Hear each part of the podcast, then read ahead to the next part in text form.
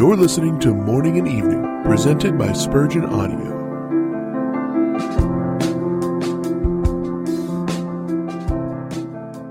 A spring shut up, a fountain sealed. Song of Solomon 4:12. In this metaphor, which has reference to the inner life of a believer, we have very plainly the idea of secrecy. It is a spring shut up, just as there were springs in the east over which an edifice was built, so that none could reach them save those who knew the secret entrance. So is the heart of a believer when it is renewed by grace. There is a mysterious life within which no human skill can touch. It is an entrance which no other man knoweth, nay, which the very man who is the possessor of it cannot tell to his neighbor.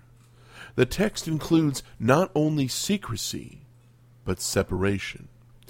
It is not the common spring of which every passerby may drink. It is one kept and preserved from all others.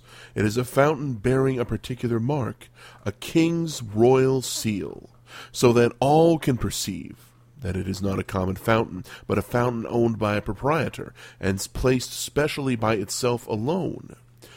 So is it with the spiritual life. The chosen of God were separated in the eternal decree.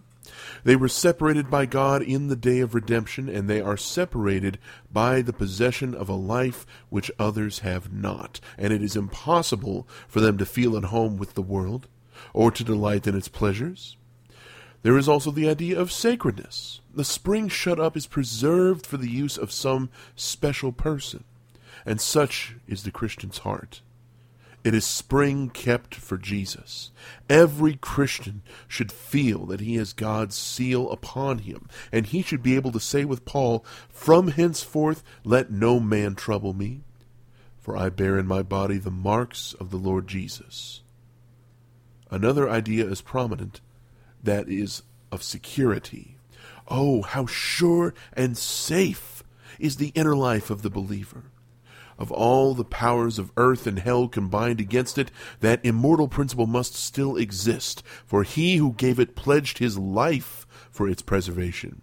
And who is he that should harm you when God is your protector?